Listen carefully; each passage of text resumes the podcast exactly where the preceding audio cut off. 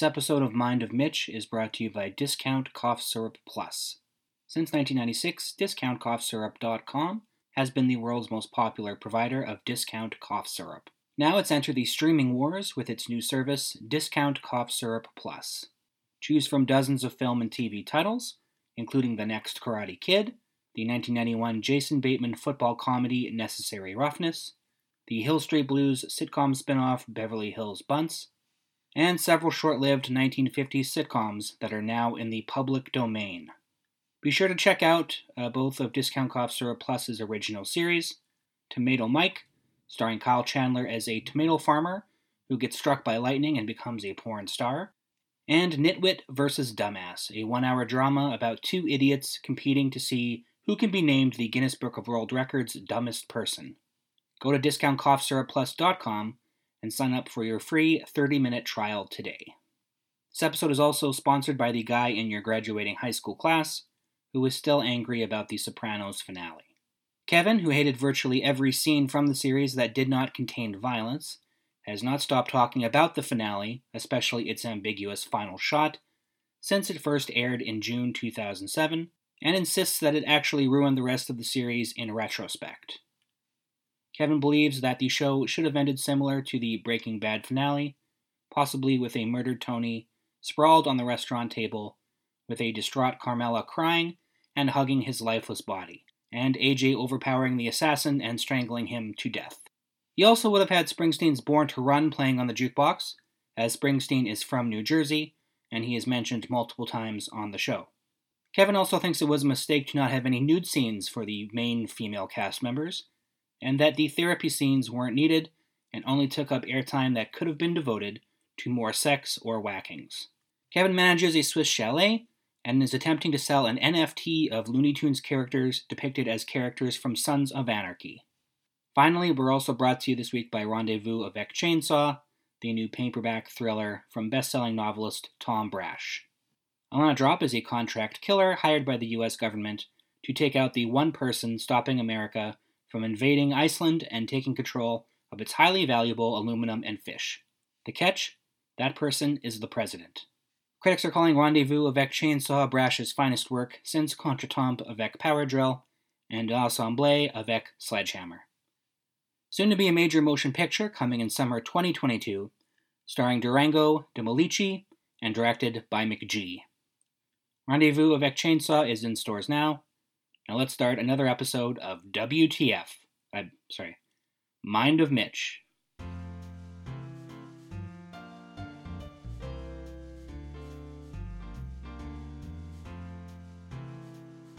Thank you, and welcome to another episode of Mind of Mitch. My name is Mitch Berenson. I am a 50 year old, recently remarried divorcee and father, and this is my audio diary. Had an interesting week. I recently got my belly button pierced at the urging of my new wife, Esmeralda. She has, at last count, 82 piercings, 72 of which are on her back. I, meanwhile, have never had anything pierced before. I think that's mainly because I don't enjoy pain, and I've never thought I'd look good with one. However, Esmeralda convinced me that I'd look young and sexy with a ring put through something, so I figured what the heck, it's not like a, a tattoo, which doesn't just heal over. Uh, Esmeralda, by the way, has 12 tattoos, which are also located on her back. They are at this point uh, entirely obscured by her many back piercings.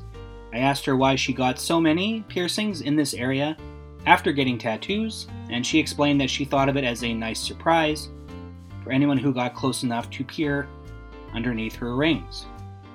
I suppose it was quite a revelation the first time we made love when I got my first good look at that area and saw both a mosaic of steel and several expert etchings, most of them depicting Minnie Mouse snorting cocaine. Anyway, the process was unique.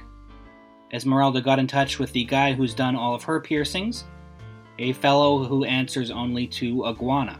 Due to COVID, he hasn't been operating out of his studio over the last year, but rather with a collapsible bed that he sets up outdoors after driving to a client's residence. So last Saturday, he drove to my house and set up his quote unquote operating table on my front lawn. He then spent the next 20 minutes sticking a ring in my eyebrow. This process attracted many a passerby who apparently had never seen a public piercing. I managed to roll with this development uh, right up to the point at which some uh, local teens started throwing eggs at us. Not individual eggs, mind you, cartons of eggs. I can tell you that Iguana did not find this funny at all, and he ended up chasing down one of the children and punting him 20 feet in the air into a tree. Some firefighters had to come and get him down, and his parents are suing Iguana for child punting. Not the official charge, but you get the point. And he's now banned both me and Esmeralda from using his services again. Piercing looks good, though, I guess. I, I don't know, it's just a ring through some skin.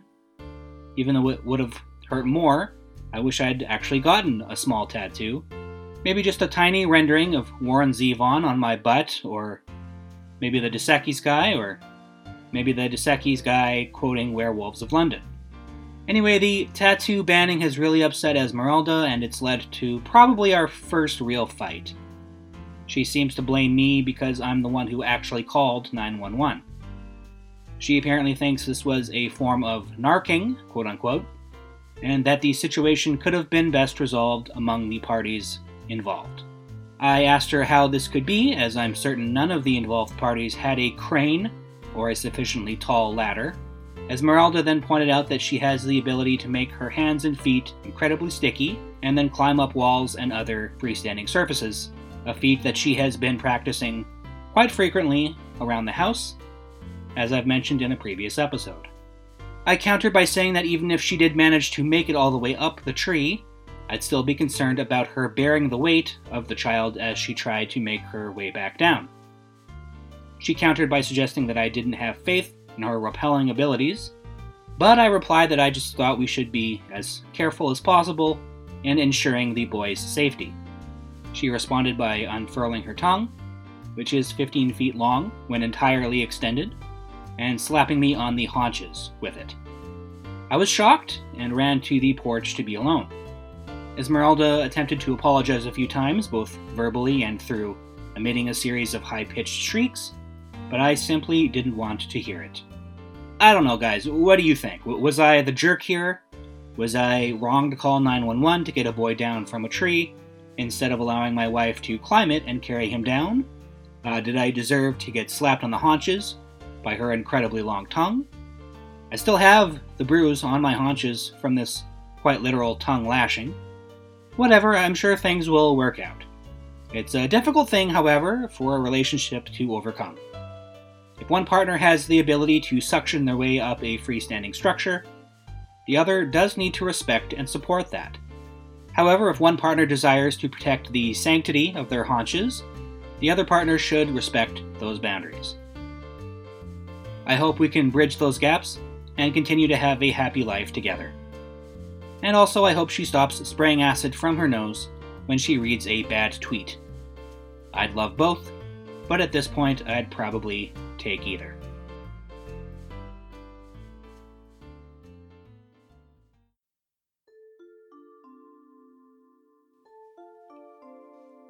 And now it's time for a segment we like to call Community Billboard, giving you the scoop on upcoming events throughout the province.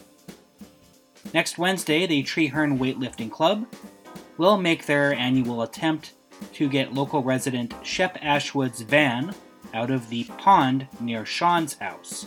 This is the group's fourth try after the 2018 incident in which Ashwood got drunk and drove the vehicle into the pond in pursuit of a figure he was convinced was the notorious Westman Witch, but which turned out to be a harmless leprechaun. Each of the club's three previous attempts to retrieve the van were unsuccessful due to a lack of manpower, a tornado, and a curse from the Westman Witch. This year just might be different, however, since Jake has been taking truly dangerous amounts of steroids over the last six months. So his lowered resistance to infection just might be Shep's game.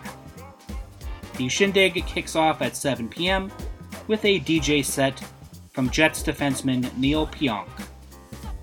This Friday in Canadian Basketball League action, the Winnipeg Nips take on the Moose Jaw Stingers, The Nips have had a tough season so far, with their four best players missing dozens of games due to COVID 19, a league worst record of 2 42, and an unfortunate incident in which the team's plane entered the Bermuda Triangle, traveled back in time, and started a war between the US and Canada that resulted in the death of a young Al Waxman.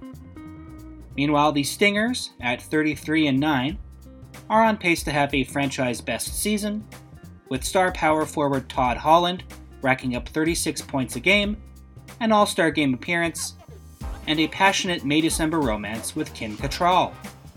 Another Stingers player to look out for is rookie point guard Jake Claxton, who has racked up 12 points a game in his last six games after being freed from the clutches of the astrology cult that had taken over his condo. The game starts at 8 p.m. Central at Joey Gregorish Center and will be broadcast on CNX TV.